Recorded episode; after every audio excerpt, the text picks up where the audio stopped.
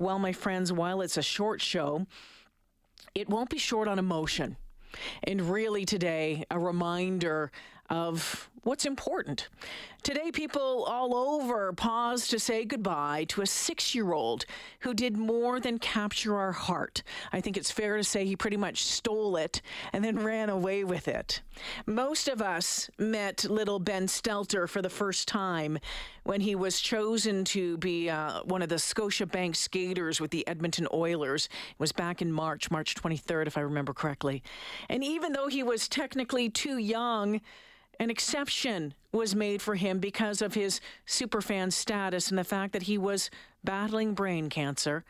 That exception turned out to be an exceptional decision as little Ben cheered the team on and we cheered Ben on. With Ben behind the team, at one point, the Oilers won 10 games straight with him in attendance. Well, after a mighty, mighty battle, Ben passed away 10 days ago on August 9th. Well, today, people gathered outside of Rogers Place as his funeral procession drove by on its way to a South Side church. La Bamba was being played outside of Rogers Place. You'll remember his famous words Play La Bamba, baby. Those who were in attendance at the funeral, at the celebration of life, or watched online as his dad Mike invited us to do, learned more about little Ben, more than just the Oilers superfan. We learned about his, well, we learned more about his love of the Oilers, but we learned about his love of Corvettes, his love of Christmas, the music of the Beach Boys, and the Toy Story movies. It was a service filled with stories and music, with laughter and tears. And here are some of the words from his aunts, his grandpa, and his dad, Mike. Today, we gather to remember and celebrate a little boy who changed all of our lives Ben Stelter. It's no secret that he loved the Oilers, right? And he quickly became our city's, our nation's, our world's number one adored and admired fan. Aruba, Jamaica, ooh, I wanna take you to Bermuda, Bahama, come on, pretty mama. From being named player of the game back in March, to his quick one liners that we all came to love, to his heroic battle with cancer, Ben has impacted us all. He showed us how to face adversity without fear, how to walk through difficult times with a smile, and how to embrace challenges. In fact, he lived a life of influence and impact in his six years that many don't accomplish in decades. Dear Ben, I loved writing to you, so today I'm writing you one last letter. This one doesn't come with stickers, pictures, or even a scavenger hunt list, but it will remember our time together and celebrate the special person you were. I'm going to miss looking into those beautiful big eyes, the ones that completely made me melt when you flashed me your big smile and then gave me the biggest hug in the world when we got together. Cliche to know me is to love me totally applied to you. The roar of his giggle was contagious, and you could get lost in it anytime you were with him. You know, from the moment each of us first heard, our hearts began to ache, and the truth is, they have not stopped aching. We're caught in the tension between anger and grief, between tragedy and life. And today we come together to honor, to celebrate, to remember an amazing boy.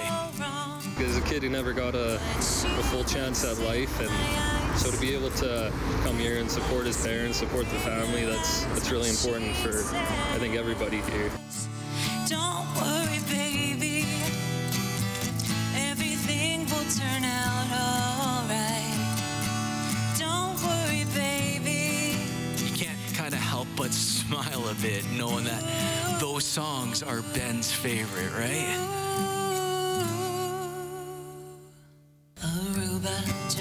Ben was fearless, and not just with his battle with cancer. Ben was born fearless. It was go big or go home. Your love of hockey is second to none, and what an opportunity you had in the past few months. Thanks for taking us all along on that ride. There's one team we could all agree upon. That was the Edmonton Oilers. You know, watching from afar and then watching close up, Benny really lit up the Oilers, it appeared. And uh, they lit him up. You know, they brought uh, his dreams alive at a very difficult time in his life. And, uh, you know, they, they invited him in like a team member. And, uh, and, you know, he got to meet all of his idols, including his beloved Connor McDavid. You know, Connor proved just what amazing person he was. Nothing less than incredible with little Benny.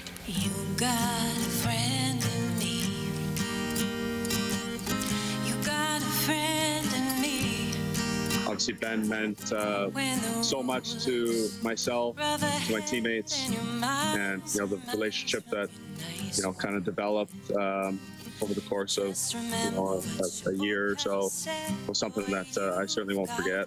He was uh, an amazing, um, amazing little guy who lit up every single room he was in. Certainly lit up our room every time he walked in there, and obviously a, a terrible day. And we're, we're thinking about the the entire Stelter family. Ben already loved the Oilers. When he was one and a half, he was so excited to open up his first of many Connor McDavid jerseys at Christmas. When Ben was two, his love for Connor really started growing.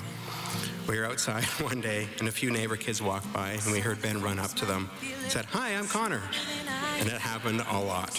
As a parent, you try to prepare your children for their life. But there is nothing as a parent you could do to prepare them for this. But you know what? They stood with Benny every step of the way in a way that was just truly amazing. And I know that he felt their love at every juncture of his journey.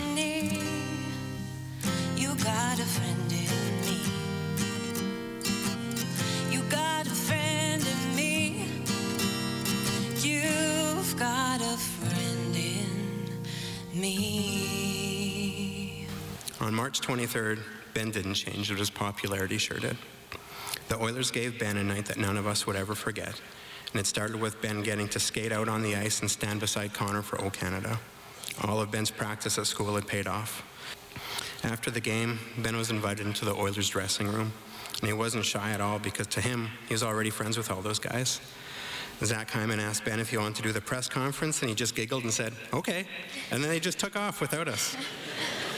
At the end of the night, we knew it was special because Ben told Leah, I finally understand happy tears now, Mom.